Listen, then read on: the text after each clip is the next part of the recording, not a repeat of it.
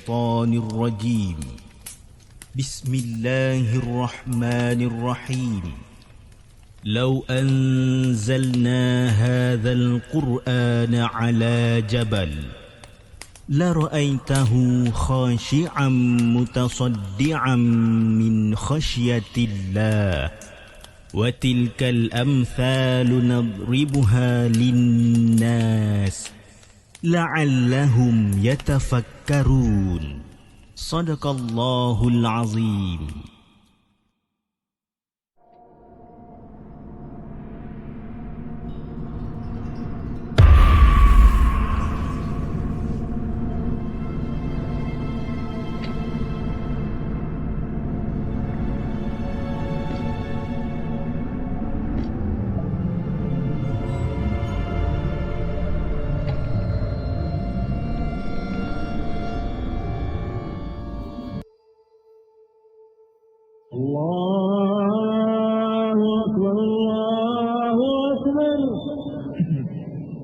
Hello guys, Assalamualaikum. Welcome back to the segment. Apa khabar guys?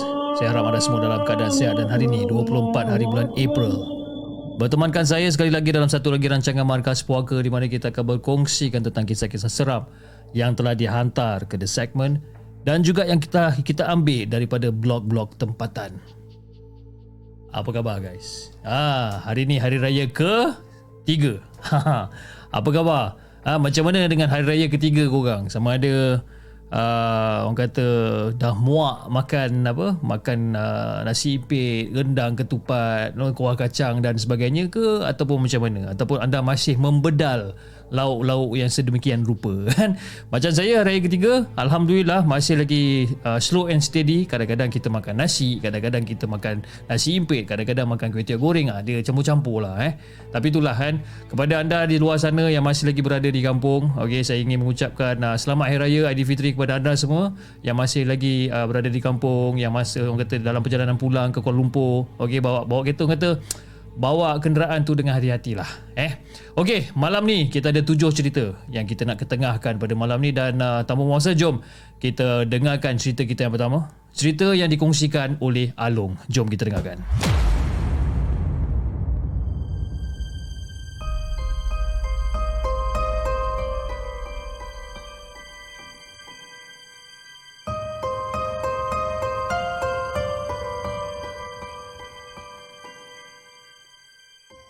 Adakah anda telah bersedia untuk mendengar kisah seram yang akan disampaikan oleh hos anda dalam Markas Puaka? Assalamualaikum kepada Hafiz dan juga kepada semua penonton Markas Puaka. Waalaikumsalam warahmatullahi Nama saya Along dan saya berasal daripada Port Klang. Dan kejadian ini berlaku pada tahun 2015. Jadi saya dan kawan-kawan saya ataupun saya dan kawan saya dua orang uh, tengah lepak dekat depan rumah kawan saya lebih kurang dalam pukul 2 pagi. Dan masa tu kita orang tengah leka bermain handphone. Jadi Fish, masa kita orang tengah leka main handphone ni, uh, tiba-tiba kita orang terdengar anjing menyala dekat kawasan berdekatan dengan kita orang masa tu. Dan selepas pada tu, anjing tersebut terus berlari di sebuah pondok. Dan bila anjing tu berada dekat pondok, anjing tu terus menyalak tanpa henti dekat sebuah pokok ataupun sebatang pokok yang ada dekat situ. Jadi kita orang ni macam rasa heran jugalah kan. Dan kita orang tertanya juga kenapa anjing tu duduk menyalak kat pokok tu. Lama perhatikan si anjing ni. Kan? Tapi kita orang buat-buat orang kata macam buat tak indah je lah buat tak tahu je lah. Dan kita orang pun main handphone seperti biasa dan kita orang pun berborak macam biasa. Dan tak lama lepas tu Fish Anjing tu tiba-tiba senyap. Dan kita orang pun rasa macam pelik juga. Eh Tadi beria sangat. Menyenyap, oh, menyala kan? Sekarang macam dah senyap pula. Dan tak lama kemudian tu Fish Kita orang terdengar uh, Bunyi sesuatu pergerakan di pasu bunga jiran sebelah. Terdengar pergerakan ni. Dan masa tu saya memputul kata orang kata macam dah rasa tak sedap hati dah ni. Kan? Apa hal ni? Jadi disebabkan perkara tu Pish. Kawan saya nak pulang ke rumah dia. Lagipun dah bila kita tengok jam dah dah hampir pukul 12 lebih lah. Kan dah tengah malam masa tu.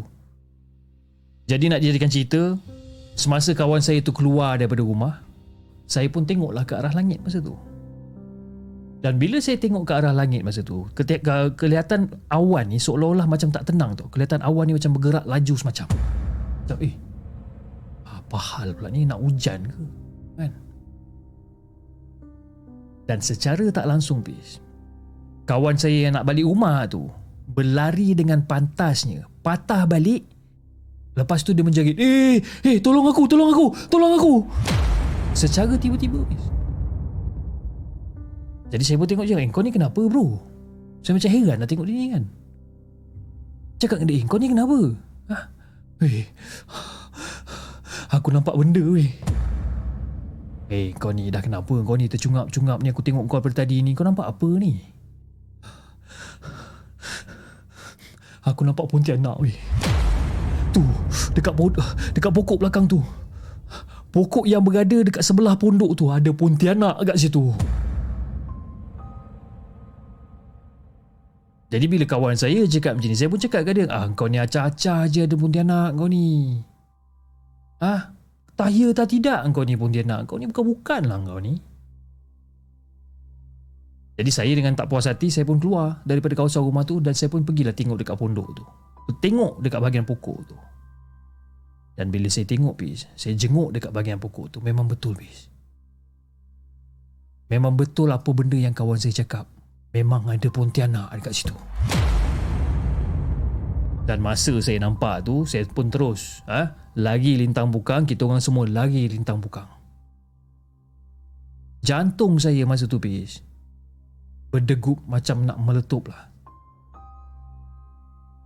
Tapi Alhamdulillah Lepas kita orang dah berjaya masuk ke dalam rumah Kita orang dah tak nampak ataupun tak dengar lagi benda-benda pelik yang berlaku dekat luar tu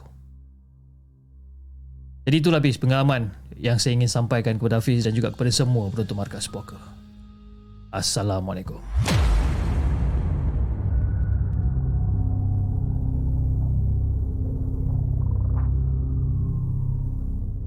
Jangan ke mana-mana. Kami akan kembali selepas ini dengan lebih banyak kisah seram. Itu dia guys, kisah pertama, kisah yang dikongsikan oleh Along dengan kisah dia berjudul Pertama Kali Jumpa. Ha, kau? Ha, mula-mula macam belagak sangat kan? Eh? Belagak sangat long eh? Ha, cakap kawan meripik lah apalah. Ha, kau? Sekali kau tengok dekat tepi pokok tu memang ya ada pontianak dekat situ. Apa khabar semua? Yang mana yang baru hadir ke dalam uh, gelanggang markas puaka pada malam ni? Terima kasih sangat-sangat saya ucapkan. Kita ada ramai penonton malam ni Alhamdulillah. Alhamdulillah kita ada kita punya para-para moderator yang bertugas pada malam ni. Terima kasih sangat-sangat saya ucapkan kerana anda telah mengambil masa uh, untuk orang kata untuk menjalankan tugas anda sebagai moderator di channel The Segment. Alhamdulillah. Terima kasih sangat-sangat saya ucapkan. Ok jom kita bacakan kisah kita yang kedua. Kisah kedua ni agak panjang sedikit kisah yang dikongsikan oleh Shah. Jom kita dengarkan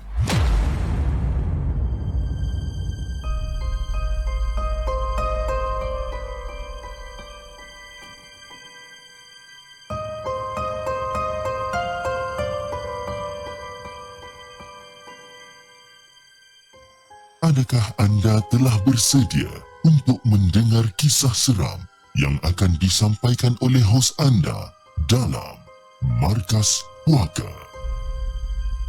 Assalamualaikum Hafiz dan juga kepada semua penonton Markas Puaka. Waalaikumsalam warahmatullahi Terima kasih atas perkongsian cerita yang bertajuk, yang bertajuk Jerat Cina pada bulan Mac uh, pada bulan Mac yang lepas.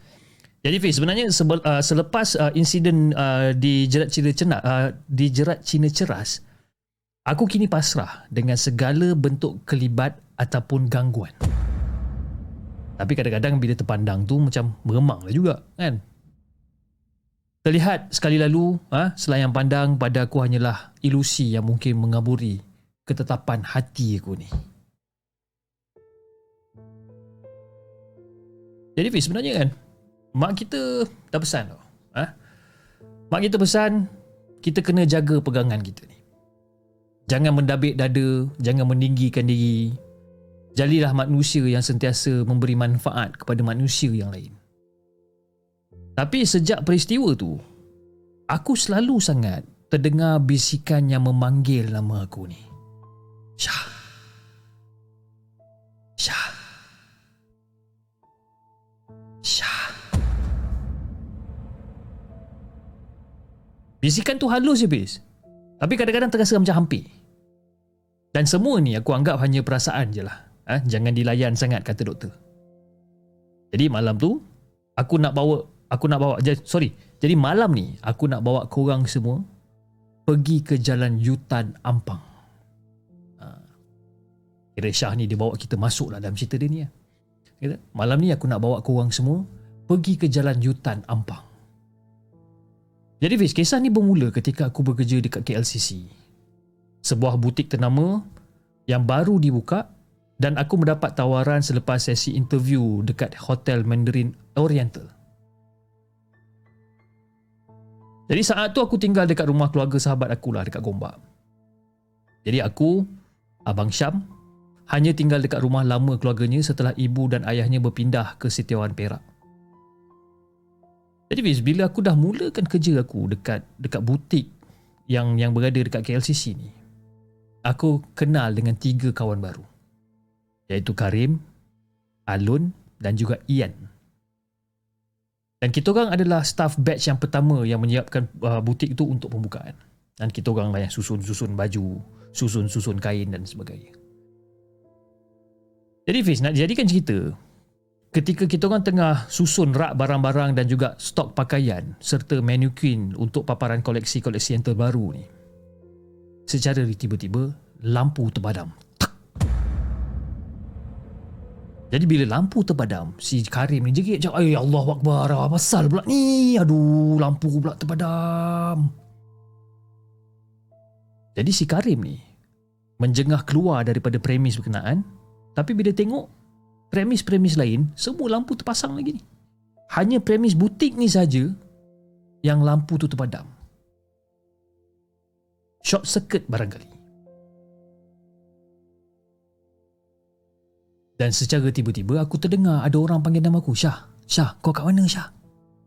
Rupa-rupanya si Ian. Ian panggil nama aku dalam kegelapan dengan sama-sama cahaya daripada luar ni. Syah, Syah. Eh, kau kat mana? Eh, Yan, aku kat sini ya, Yan. Tepi manukin semua ni ya. Eh, Yan. Bukankah kau dah balik ke tadi? Ha? Kan kau masuk daripada pagi tadi? Yan. Kau mana ni, Yan? Hoi, Yan. Yan, aku dengan Karim je ni. Kau kat mana, Yan? Berkali-kali panggil nama si Ian ni. Tak ada sahutan, bis. Dan tak lama lepas tu, lampu dinyalakan balik. Jadi si Alun ni datang daripada ruang sebelah. Kan? Dia datang daripada ruang sebelah. Wih, korang ni terkejut syak. Ah, ha, lampu ni terpadam apa semua kan. Aduh, ay. Dah lah aku kat sana seorang-seorang gelap gelita gila. Kan? Korang tadi kat mana? Kat sini eh? Aku kat sana tadi gelap siut. Jadi bila si Alun dah cakap macam ni, jadi aku pun tanya balik si Alun, "Eh Lun, kau ada nampak Ian tak? Tadi dia ada panggil nama aku kan, lepas tu dia senyap pula. Kan aku ingat ke dia dah balik?" Dan si Alun pandang muka aku masa tu. Ian, mana ada tu? Si Ian ni kan memang dah balik daripada tadi. Sebelum maghrib lagi dia dah gerak bro. Eh Lon, kau biar betul Lon. Eh betul lah, takkan aku nak bohong kau pula. Sebelum maghrib tadi dia dah gerak balik dah kau ni.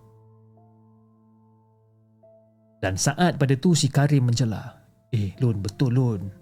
Kita orang dengar Ian panggil nama nama kita orang tadi. Kan? Kita orang panggil balik nama dia tak ada pula dia menyahut. Jadi kita orang masa tu pis cepat-cepat kemaskan barang kita orang. Ha? Malam malam tu selesai ha, selesai berkemas ha, persiapan untuk pembukaan untuk lagi dua hari ni kita orang pack barang kita orang kita orang pun balik ha, aku Karim ikut Alun balik ke rumah dia dekat jalan Yutan Ampang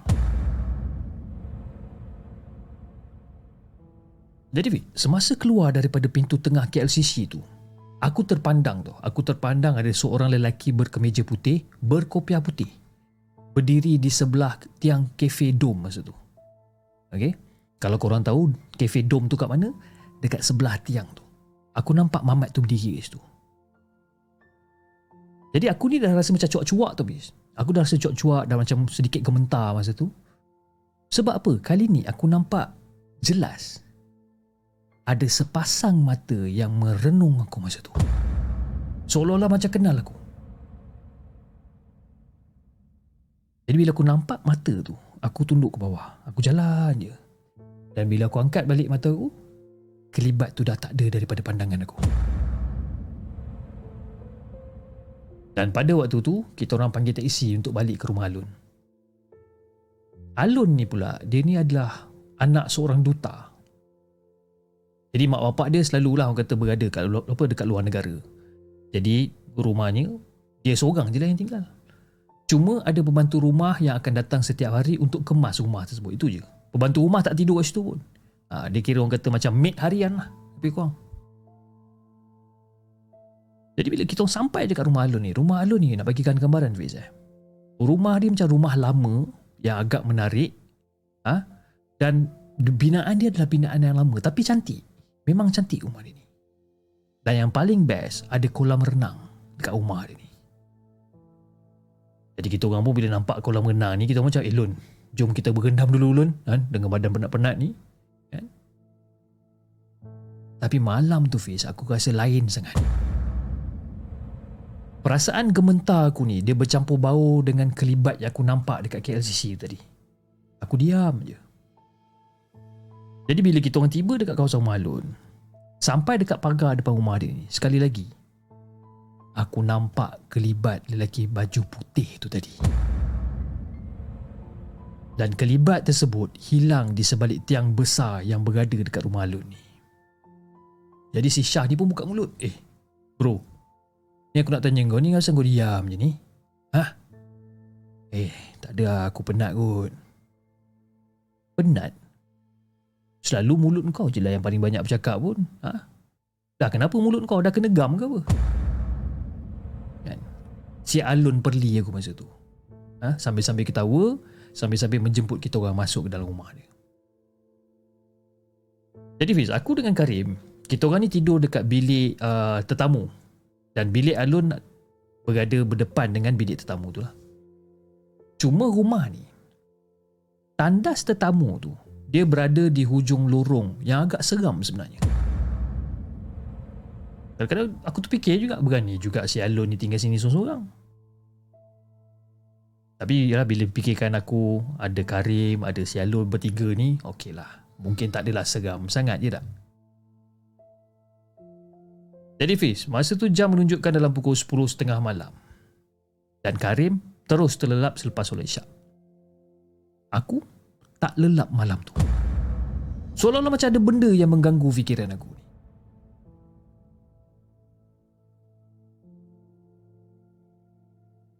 Dan secara tiba-tiba si Alun, eh Syah, aku nak pergi beli makan jap Syah. Ha? Tak ada makanan pula kat rumah ni. Uh, korang duduk kejap eh. Lah, si Karim ni dah berdengkur punya. Kan? Si Alun cakap macam tu. Sambil-sambil lalu dekat sebelah kita orang sambil-sambil tersenyum. Ha, melihat telatar si Karim ni yang dah berdengkur dekat dekat atas lantai tu. Jadi Fiz, perut aku ni pula tiba-tiba macam memulas tau. Jadi aku pun bangun lah. Aku bangun, aku terus nak pergi tandas masa tu. Jadi setelah aku dah selesaikan apa yang patut dekat dalam tandas yang apa tandas yang yang kecil ni aku terdengar alun jerit daripada luar rumah. Uh, Syah. Eh hey, Syah, kau nak order apa Syah? Ah, aku nak Maggi goreng. Maggi goreng satu, ah Neslo ais satu. Ah Karim kau bagi je sama macam aku. Dia dah tengah tidur tu. Kau bagi sama je macam aku. Dan aku terdengar bunyi alam kereta dan kereta dihidupkan dan berlalu pergi. Dia macam okey lah. Maknanya si Alun dah masuk kereta dan dia pun dah gerak. Dan tak sampai 5 minit, Wiz, eh? tak sampai 5 minit, aku terdengar ada kereta masuk.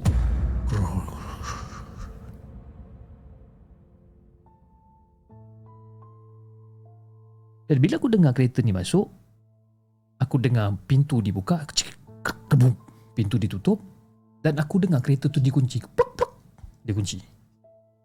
Uh, Syah! Syah! Oi, kau kat mana Syah? Eh, hey, Lon, aku kat toilet lah, Lon. Kejap, kejap, kejap, kejap. Dan sekali lagi Syah tanya. Syah!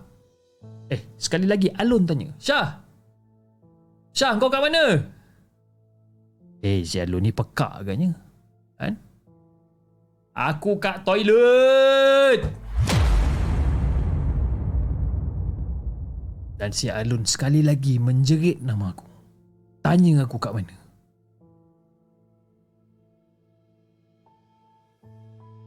Dan kali ni aku jawab agak kasar dengan dia.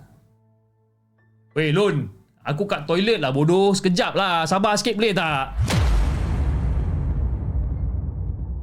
Sekali lagi Alun bertanya dengan soalan yang sama. Syah, kau di mana? Kau di mana? Kau di mana? Tapi kali ni makin kuat jeritan dia ni. Dan ketika ni aku macam terdiam tau. Cik, takkan Syah tak dengar aku kot? Kan? Dan aku terdengar tapak kaki berjalan di lorong menuju ke tandas yang tengah aku duduk sekarang ni lah. Aku dengar. Ketak, ketak, ketak, ketak, ketak, ketak. Dan pada waktu tu, aku terdengar suara Alun panggil nama aku sekali lagi. Syah. Syah, kau kat mana Syah? Syah. Kau kat mana Syah? Suara Alun secara tiba-tiba berubah menjadi garau. Jadi aku selesaikan apa yang patut dekat tandas ni, aku tutup apa paip air dan aku dengar dengan teliti sekali lagi. Syah. Kau kat mana Syah? Syah. Kau kat mana Syah? Syah. Kau kat mana Syah? Masa tu Fiz, jantung aku ni berdegup kencang Fiz. Suara alun masa tu betul-betul dekat depan tandas. Saat tu, aku memang betul-betul nekat. Aku nak buka je pintu tandas ni. Jadi bila aku buka pintu tandas, aku buka. Aku buka eh. Tak ada orang dekat depan pintu tandas bis. Masa tu aku tengok si Karim masih lagi berdengkur. Dan pada ketika itu, barulah aku nampak kereta alun baru masuk pagar rumah. Alam kereta berbunyi, pintu dibuka seperti tadi dan Alan muncul membawa Maggi goreng untuk kita orang. Eh Syah, kau apa hal terjegat kat situ Syah? Apa sebab kau, pucat tiba-tiba ni? Ha? Kau nampak hantu ke apa? Ni, aku bawa Maggi goreng ni dengan Neslo Ice ni ah. Ada dua paket ni ah. Kau kenapa? Kau okey ke tak ni? Um, tadi Lun Masa aku dalam toilet tadi aku dengar macam kau panggil aku kan. Tapi aku jawab lah aku dalam toilet dan sebagainya Tapi Berkali-kali kau panggil nama aku kan. Dan lama kelamaan tiba-tiba Suara kau macam berubah bro. Dan ketika tu Alun datang dekat aku. Dia datang menghampiri aku. Eh Syah kau serius lah Syah? Ha? Tapi Aku selalu juga dengar Tapak kaki yang berjalan Tapi selalunya aku buat tak tahu je lah Dan aku pasang TV kau kuat Tapi kau betul ke apa benda yang kau dengar ni Eh, sumpah tu. Sumpah, serius. Eh, um, apa kata kita kejut si Karim ni, lepas tu kita buka lampu semua, kita baca Yasin sekarang boleh tak?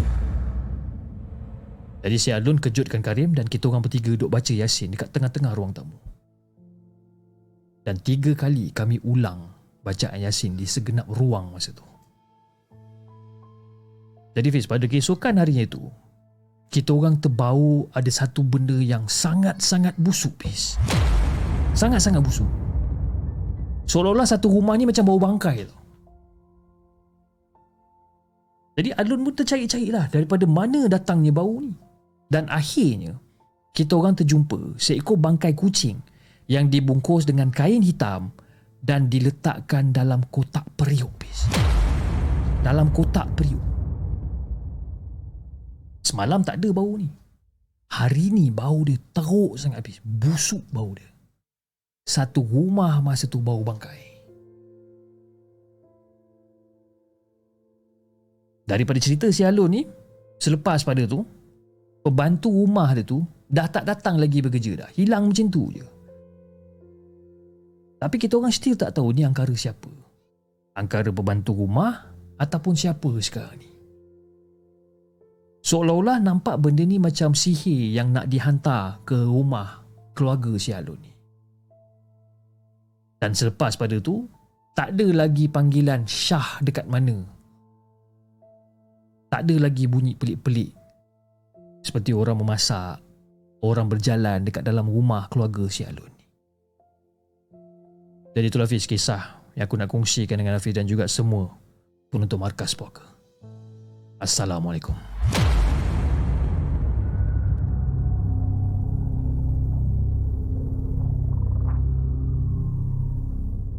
Jangan ke mana-mana. Kami akan kembali selepas ini dengan lebih banyak kisah seram. Itu dia guys, kisah yang dikongsikan oleh Syah dengan kisah dia yang berjudul Syah. Kat mana tu. Ha, seram juga cerita ni. Memang betul-betul dia bawa kita pergi masuk dalam rumah dia dekat jalan Yutan Nampang tu kan. Ha, dia jalan-jalan apa rumah-rumah kat situ semua kebanyakannya rumah-rumah lama kan? Rumah-rumah besar, rumah-rumah apa rumah-rumah yang yang indah, yang cantik. Tapi binaan yang lama lah. Sebab dulu saya pun tinggal kat Ampang juga. Saya tinggal dekat Taman Ta kan? Jadi rumah-rumah dekat kawasan situ pun memang jenis yang rumah rumah-rumah lama kan tapi binaannya struktur apa struktur bangunan yang lebih apa yang masih elok tapi binaan-binaan lama memang seram lah kawasan situ kan sebenarnya terima kasih Syah di atas perkongsian yang Syah uh, sudi untuk berkongsi dengan kami pada malam ini ok jom kita bacakan kisah kita yang ketiga kisah yang di uh, yang dikongsikan oleh perawat LH. Ah, LH ni apa tu? Eh, perawat LH. Jom kita dengarkan.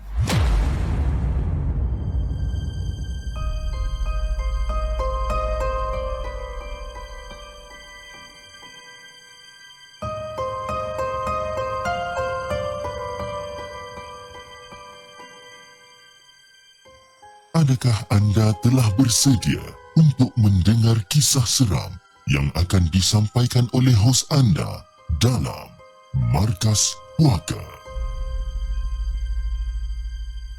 Assalamualaikum semua. Waalaikumsalam warahmatullahi Cukuplah hanya dikenali sebagai LH.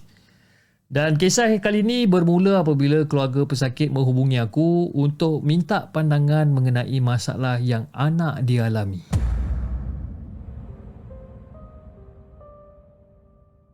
Jadi Fiz macam ni lah Kita namakan anak dia ni sebagai Ju lah eh. Senang cerita lah. Kita bagikan nama anak dia sebagai Ju. Masih muda lagi Dan dah, ber, uh, dah berkahwin selama 5 tahun. Tapi masalahnya Dia masih lagi belum dikurniakan dengan cahaya mata. Dah banyak kali dah sebelum ni. Ha, Dah banyak kali sebelum ni dia lekat. Tapi masalahnya selepas 2-3 hari dia disahkan lekat Mesti akan ada turun darah. Ha, Setiap kali memang macam tu selama lima kali ni, uh, lima tahun ni. Pernah sekali ni bila dia scan nampak jelas. Memang nampak jelas ada dua kantung dekat dalam perut dia ni. Uh, mungkin kembar ataupun mungkin bukan. Tapi selang beberapa hari, dia akan turun darah. Sama seperti yang sebelum-sebelum ni. Banyak kali dah benda ni jadi. Jadi macam biasa, bila keluarga dia tanya dekat aku pasal masalah ni, benda pertama yang aku sarankan buat adalah medical check up. Okay, kena buat medical check up secara menyeluruh sebab selalunya benda macam ni dijadikan sebab masalah rahim yang remah. Ha, tapi katanya, Ju dah banyak kali dapatkan rawatan dekat hospital swasta ataupun government dan dia dah disahkan normal dan tak ada masalah daripada segi fizikal, rahim lemah dan sebagainya. Memang tak ada. Jadi bila dengar benda macam ni, aku macam muskil juga. Ah, macam, eh apa hal pula ni kan? Boleh jadi disebabkan gangguan. Mungkin. Jadi nak ringkaskan cerita, aku pun set lah satu tarikh dengan Ju dan keluarga dia untuk datang. Ha? Untuk kenal pasti punca masalah sebenar yang diorang ni alami ataupun yang si Ju ni alami. Jadi tibalah hari yang ditetapkan untuk sesi rawatan. Jadi sebelum mula sesi rawatan ni, Fiz, macam biasa aku akan tanya pada Ju. Ha? Ada tak dia alami benda-benda yang aneh sepanjang tempoh ke- keguguran ni? Dan kata Ju, Memang sebelum ni banyak benda ni yang dia alami. Contohnya, selalu nampak bayang suaminya dekat rumah padahal suami dia pergi kerja. Kan? Selalu juga bermimpi benda yang pelik-pelik dan ngeri macam tu. Dipendekkan cerita, aku pun mulakan sesi rawatan. Mula-mula sekali dalam kaedah rawatan aku ialah kenal pasti punca gangguan.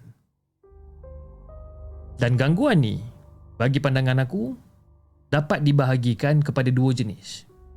Yang pertama, gangguan yang disebabkan dumping, uh, gangguan yang disebabkan dampingan yang bawahnya dapat kita klasifikasikan pada saka, jin asyik, menempel, ilmu dan sebagainya.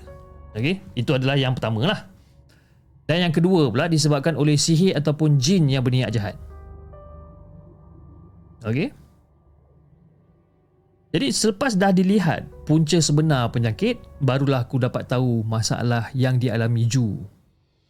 Iaitu masalah disebabkan oleh gangguan sihir. Jadi mudahlah cerita eh. Mudah cerita aku tarik makhluk yang ganggu dan letakkan pada badan uh, dan letak pada badan si Ju untuk mudahkan kita settlekan urusan yang tertunggak lebih kurang. Okey. Jadi bila tarik je, ha, bila tarik je terus ha, merasuk si Ju ni, menggelupu, kelang kabut, menjerit sana, menjerit sini. Jadi selepas proses seksa menyiksa ni, ha, selama sejam lebih ni, barulah si jin sihir ni nak bagi kerjasama dan ceritakan apa yang dibuat pada badan si Ju ni. Dan kerja utama jin sihir ni ialah memakan janin Ju yang menurut si jin ni sedap sangat-sangat. Sebab itu dia buat benda tu berkali-kali. Ju pregnant je, dia tahu dalam tu ada janin, dia makan. Dia makan.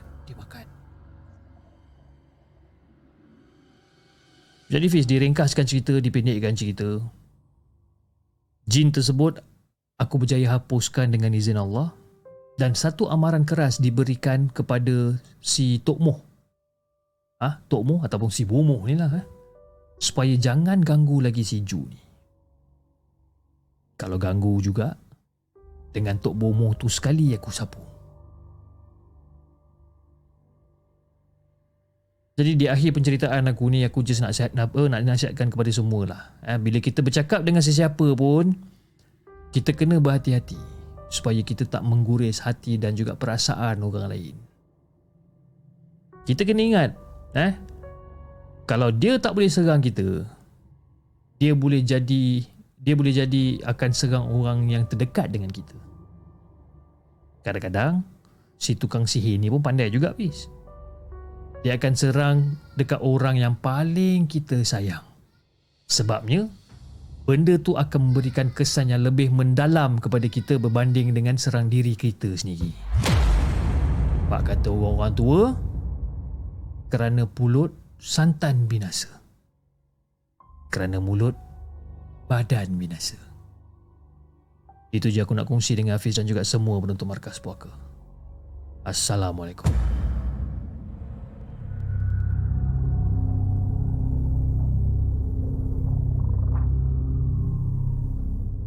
Jangan ke mana-mana. Kami akan kembali selepas ini dengan lebih banyak kisah seram.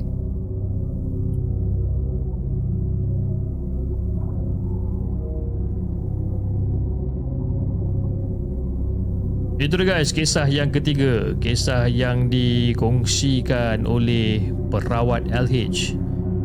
Sihir pemakan janin.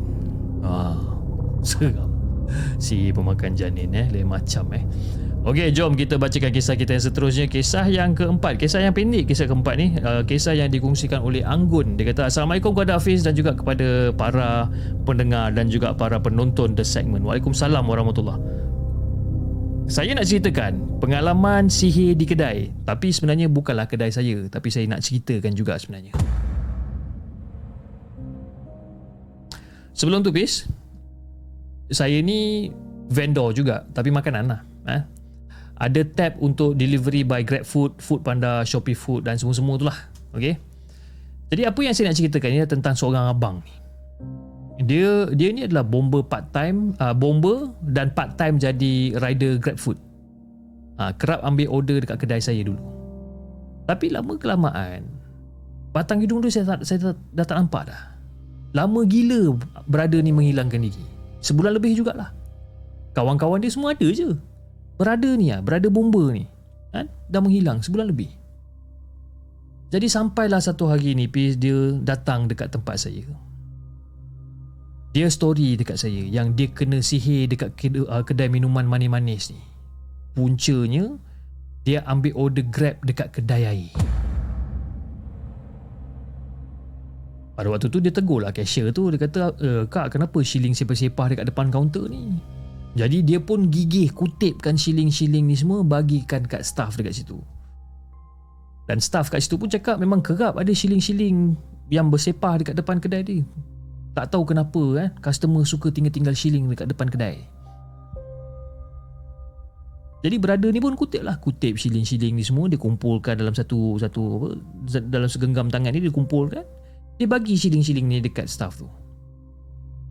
Balik daripada kutip shilling tu, terus abang tu tak sihat. Lemah, tak bermaya. Ha? Makan ubat pun tak jalan. Akhirnya, berada tu, dia ambil keputusan untuk pergi jumpa ustaz. Dan rupa-rupanya, bila dah cerita dengan ustaz, barulah ustaz beritahu. tahu ha? Yang shilling tu sebenarnya adalah perantara sihir untuk sihir budak dekat kedai air tu sebenarnya. Tapi abang tu pula yang kena. Sebab apa? Dia yang pegang dulu. Kawan aku pun dulu Pis. Dia, uh, tok dia. Tok dia meniaga nasi lemak warung. Hari-hari jumpa shilling dekat bawah laci bekas duit ni. Hari-hari. Pada asal dia, dia memang tak adalah syak apa-apa. Dia ambil duit shilling tu, dia masukkan je dalam bekas Yalah sebabkan dia ingat kata cicir ke apa kan Dan start pada hari tu Orang kampung selalu tanya tu Warung kedai Tok ni memang dah tak buka dah ke Dah lama tak kena nasi lemak Tok ni kan Jadi Tok ni macam heran lah Padahal kedai dia hari-hari buka Jadi itulah kan? Benda-benda yang orang kata sihir menyihir antara satu sama lain lagi-lagi dengan kita yang menjaga makanan ni. Jadi itulah Fiz. Saya harap perkongsian saya ini dapatlah menjadi tauladan kepada semua yang mendengar. Assalamualaikum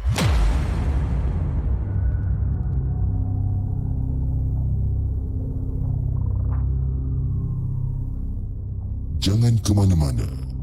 Kami akan kembali selepas ini dengan lebih banyak kisah seram.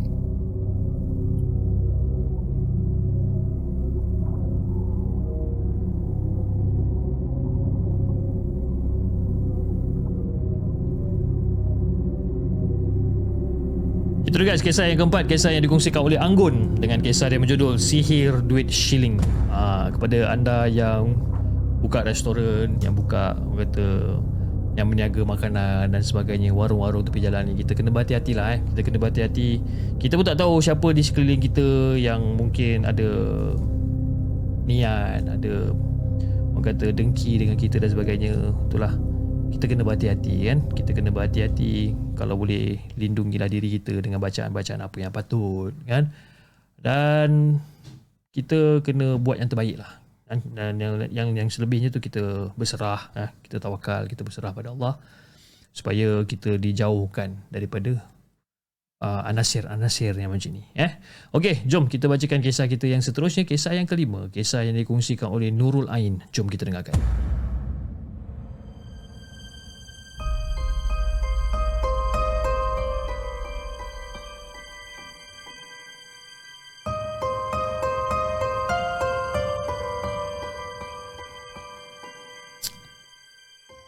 Adakah anda telah bersedia untuk mendengar kisah seram yang akan disampaikan oleh hos anda dalam Markas Puaka?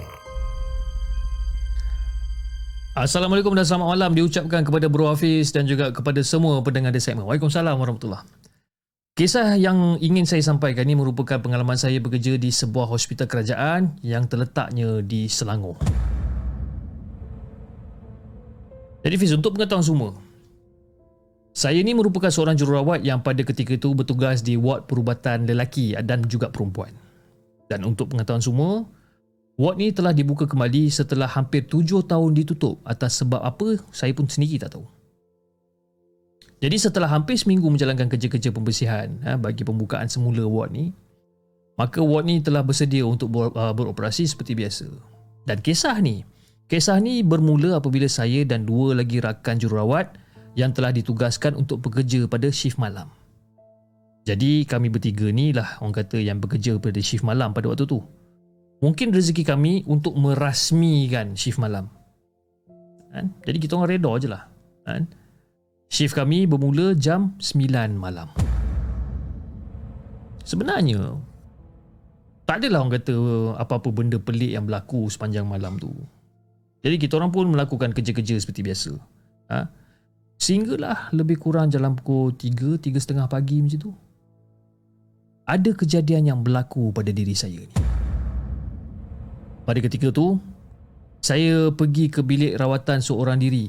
Manakala Dua lagi rakan saya duduk dekat kaunter jururawat di bahagian depan untuk membuat report pesakit. Jadi untuk memberi gambaran uh, memberi gambaran yang lebih jelas uh, kepada Hafiz dan juga kepada semua pendengar di segmen, lokasi bilik rawatan ward tu terletak agak ke belakang sedikit daripada kaunter jururawat. Perlu melintasi beberapa bilik pesakit sebelum sampai ke bilik rawatan tersebut. Dan tujuan saya ke bilik rawatan pada ketika itu adalah untuk membuat persediaan bagi memberi ubat kepada pesakit. Jadi rutin biasa bagi kami yang kerja shift malam ni untuk memberi ubat IV ataupun uh, ya, iaitu ubat melalui intravena ni atau untuk mudah difahami yang melalui urat ni, ubat yang melalui urat ni ha, pada jam 4 pagi. Jadi ketika saya tengah khusyuk dan leka membuat persediaan pada waktu tu, ha, seorang-seorang masa tu, tengah tengah sediakan segala jarum, tisu, plaster dan sebagainya. Secara tak semena-mena, bulu roma saya ni meremang. Meremang dekat belakang tengkuk ni meremang tiba-tiba. Dan saya dapat rasakan seperti ada yang sedang memahatikan saya daripada belakang. Dan bila bulu roma saya meremang pada waktu tu, saya, saya macam, Allahu Akbar. Apa benda pula ni yang tengah tengok aku sekarang ni? Jadi, tanpa melengah masa lagi, saya pun terus letakkan ubat-ubat yang ada dekat tangan saya dan saya pun berjalan ke arah kaunter dengan laju tanpa menoleh ke belakang pada waktu tu. Jadi perasaan saya ketika itu, Pis, saya tak dapat nak gambarkan. Hanya Allah je yang tahu. degupan jantung saya ni ha, dia jadi laju ha, duk duk duk duk duk duk duk duk duk duk dia jadi laju dan bermacam-macam lagi perasaan bercampur bau ketika tu jadi Fiz setibanya dekat kaunter saya cuba untuk menenangkan diri tanpa berkata apa-apa pada ketika itu ha? dan pada ketika itu rakan-rakan kawan rakan-rakan saya masa tu tengah leka buat report masing-masing kerana kesemua report pesakit harus disiapkan sebelum tamat shift malam kita orang ni iaitu pada jam 7 pagi. Nasib baik dia orang tak perasan apa benda yang berlaku kat saya masa tu. Jadi saya pun terus ah ha, melakukan kerja-kerja lain dekat kaunter dan perasaan takut tu makin lama makin hilang. Makin lama makin hilang. Jadi setelah hampir subuh, barulah kami bertiga balik ke rawatan, uh, balik balik ke ke bilik rawatan untuk prepare ubat yang ingin diberikan kepada pesakit kami. Alhamdulillah Hafiz, tak ada apa-apa yang berlaku masa tu. Dan ini adalah merupakan kisah pertama yang berlaku pada saya pada hari pertama shift malam. Satu pengalaman yang susah nak saya nak lupakan. Terima kasih Hafiz di atas penceritaan pada malam ini dan insyaAllah insyaAllah saya akan kongsikan lagi tentang satu lagi kisah tindih. Assalamualaikum semua. Salam Aidilfitri. Fitri.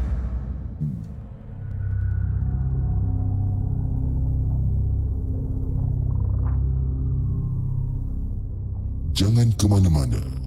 Kami akan kembali selepas ini dengan lebih banyak kisah seram.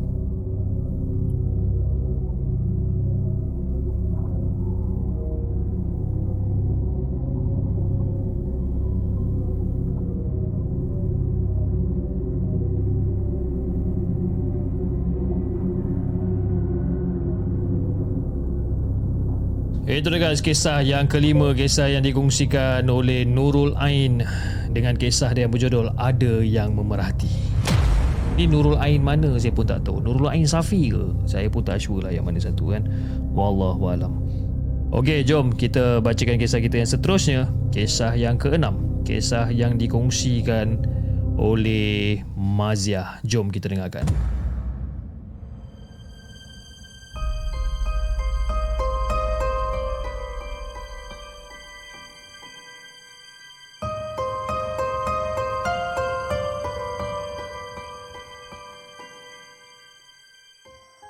Adakah anda telah bersedia untuk mendengar kisah seram yang akan disampaikan oleh hos anda dalam Markas Puaka? Assalamualaikum dan hai semua. Waalaikumsalam warahmatullahi. Aku nak kongsi kisah yang paling terbaru ni. Kejadian ni berlaku dalam minggu lepas. Masa tu dekat Kansai, Okasa, Jepun. Uh, Jepun ni cerita dia bagi malam ni eh. Kejadian dalam bulan puasa siang hari pula tu. Masa tu kita orang tiba dekat hotel di daerah Kansai lebih kurang dalam pukul 6 pagi macam tu. Memang mata mengantuk tahap nazak lah orang kata. Kan? Sebab dah bersengkang mata semalaman. Jadi kita orang ni menginap dekat hotel yang agak lama. Tengok perabot dekat dalam bilik tu pun jenis yang zaman aku mula-mula kerja dulu kan. Jadi perabot-perabot lama ni. Tapi dalam hati aku bila aku fikir balik macam tak kisahlah janji selesa kan. Jadi nasib aku baik, nasib aku baik sebab bilik aku ni agak besar juga. Sebab selalunya bilik-bilik hotel dekat Jepun ni memang kata kecil cinonet, dia kecil. Kan? Diorang ni jenis yang tak suka bazir ruang. Ha. Jadi lepas dah mandi bagai, teruslah tidur. Kan? Memang lena pis. Terus lena ni. Tapi tiba-tiba aku terjaga tau. Aku terjaga tapi dalam dalam mata yang berat ni sebabkan terjaga secara tiba-tiba ni tidur aku ni masih macam terganggu lah. Tak pasti sama ada bermimpi ataupun real sebab masih lagi dalam keadaan mengantuk yang amat ni. Mataku yang berat ni dan aku terjaga disebabkan terganggu oleh sesuatu. Jadi Fiz, dalam keadaan mamai-mamai ni aku nampak ada seorang lelaki duduk dekat depan TV dekat katil aku masa tu. Tapi yang pelik dia, yang pelik dia, kepala bahagian atas eh. Kepala bahagian atas ni kepala dia macam flat. Macam kita kan bulat kepala kita ni kan. Kepala dia macam flat. Lepas tu ada sebatang lilin tengah menyala dekat atas kepala dia tu. Lepas tu benda tu pandang aku. Dia pandang aku lepas tu dia ketawa habis. Dia pandang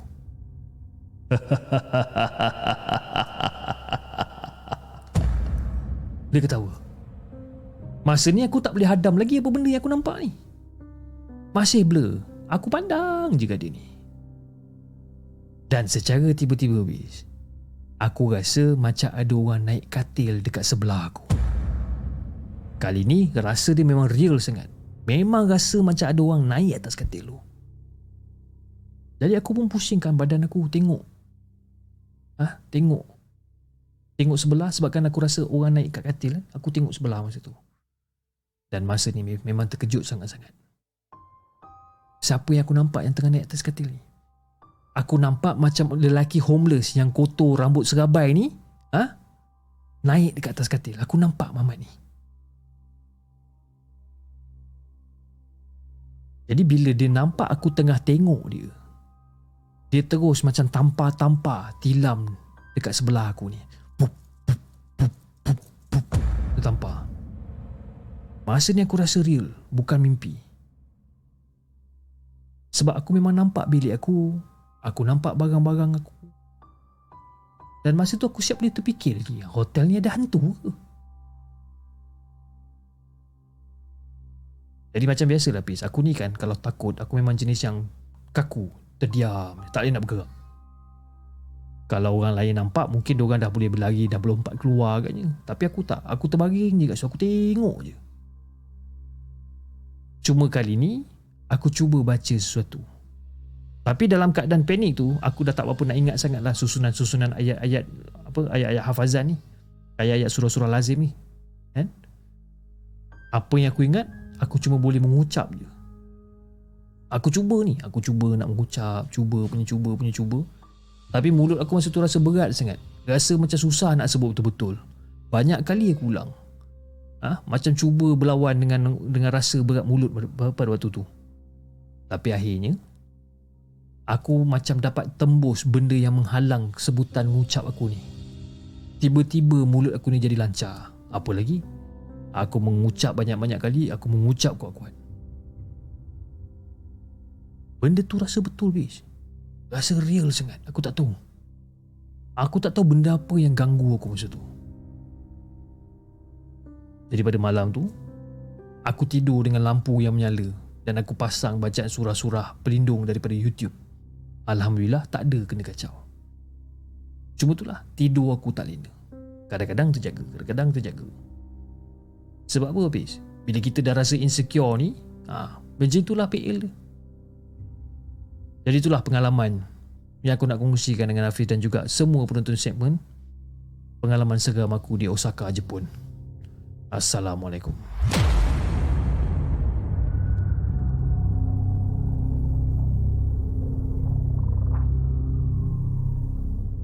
Jangan ke mana-mana.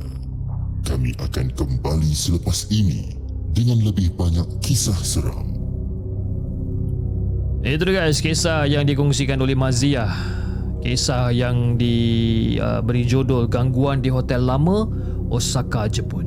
Uh, itu dia. Terima kasih Mazia di atas per- perkongsian yang menarik daripada anda. Anyway, sebelum kita bacakan kisah kita yang terakhir pada malam ni, saya ingin mengucapkan ribuan terima kasih kepada anda yang masih lagi setia menonton rancangan Markas Puaka pada malam ini dan yang mana yang telah menyumbang melalui super sticker, super chat pada malam ni. Alhamdulillah, uh, segala puji bagi Allah uh, di mana you know anda berkongsi rezeki dengan di segmen saya doakan anda supaya dimurahkan rezeki dan juga dipanjangkan umur dipermudahkan segala urusan insyaallah okey jom uh, sebelum kita bacakan kisah kita kisah kita yang terakhir pada malam ni kita bacakan kisah yang dikongsikan oleh Syamsidi eh? Syamsidi. Kejap betul ke? Ah uh, kejap eh? Ya betul. Kisah yang terakhir pada malam ni kisah yang dikongsikan ataupun yang ditulis oleh Syamshidi. Jom kita dengarkan.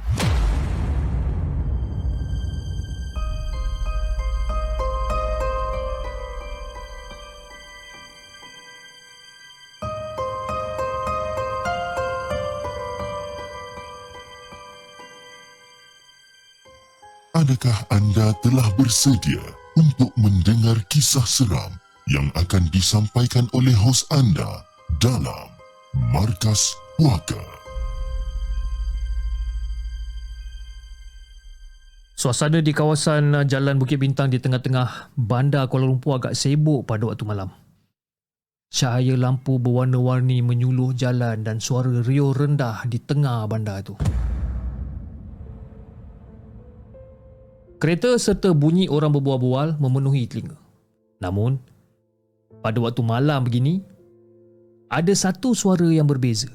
Seakan-akan memanggil sesuatu dari dalam kegelapan. Waktu tu, Ain, seorang pekerja di salah sebuah kedai di Bukit Bintang, sedang membersihkan tempat kerjanya ketika dia mendengar suara aneh itu. Dia terdiam masa tu. Dia terdiam dan dia menarik nafas lega menyedari bahawa itu hanyalah suara angin. Dan secara tiba-tiba, dia merasa dingin dan melihat sebuah bayangan berjalan perlahan ke arah dia. Dan bayangan tu makin lama makin dekat, makin lama makin dekat. Dan dia menyadari bahawa bayangan itu adalah seorang wanita tua.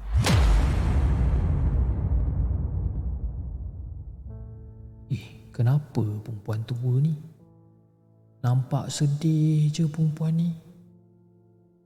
Macam hilang arah je makcik ni. Okey ke makcik ni? Dan pada waktu tu, Ain cuba untuk menolong wanita tersebut dan bertanya kepada wanita tu. Uh, aunty, uh, boleh ke kalau saya nak bantu aunty? Dan wanita tersebut menoleh ke arahnya dengan sorot mata yang tak wajar. Kau ingat kau boleh bantu aku? Hah? Kau ingat kau boleh bantu aku ke? Eh, aku tak perlukan bantuan kau lah. aku tak perlukan bantuan kau. Dan Ain rasa pelik masa tu dengan tingkah laku wanita tersebut dan cuba untuk pergi meninggalkan wanita tu. Namun ketika dia berjalan pergi, dia merasakan ada sesuatu yang aneh dan Ain toleh ke belakang. Dan bila dia toleh ke belakang, dia terlihat kain baju wanita tersebut terselak dan dia terkejut melihat wanita tersebut tidak mempunyai badan. Hanya usus yang terburai di sebalik baju tu. Tanpa berfikir panjang, si Ain melarikan diri daripada situ dan menceritakan pengalaman tu pada orang lain. Dan ternyata, dia tak sendirian dalam pengalaman tersebut. Dan ada juga beberapa orang yang melihat wanita tersebut yang kemudiannya dikenali sebagai penanggal. dan benda tu mengembara di kawasan Bukit Bintang di waktu malam. Dan beberapa orang juga mengaku yang mereka telah diserang oleh penanggal tersebut. Jadi sebenarnya penanggal ni adalah makhluk mitologi yang dipercayai oleh masyarakat Melayu. Jadi dia diceritakan sebagai seorang wanita cantik yang mempunyai kekuatan untuk terbang ketika kepala dan ususnya dipisahkan dari tubuhnya. Kononnya, dia mencari darah untuk memenuhi keperluan sihir dia. Dan kisah penanggal ni menjadi terkenal di kawasan Bukit Bintang di Kuala Lumpur dan memancing ramai pengunjung untuk mencari pengalaman yang menarik ini. Namun, hati-hati jika anda terlalu terpikat dengan cerita ni dan ingin mencari penanggal di Bukit Bintang pada waktu malam. Siapa tahu, anda mungkin benar-benar akan bertemu dengan dia. Terima kasih Fish. Sekiranya cerita pendek berbentuk fiksyen ni dapat disiarkan. Moga kita semua enjoy cerita terakhir ni pada raya yang ketiga dan janganlah kita terlalu taksub dengan penceritaan ni. Assalamualaikum semua dan selamat Hari Raya Aidilfitri.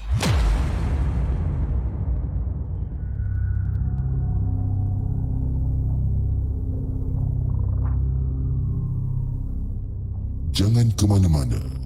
Kami akan kembali selepas ini dengan lebih banyak kisah seram.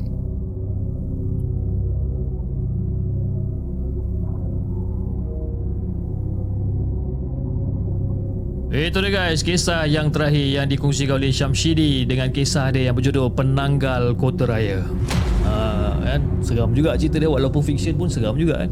Anyway, uh, saya ingin mengucapkan ribuan terima kasih kepada anda yang masih lagi setia menonton rancangan Markas Puaka pada malam ni pada raya yang ketiga ni. Saya, saya harap anda semua dalam keadaan sihat, dalam keadaan baik, you know.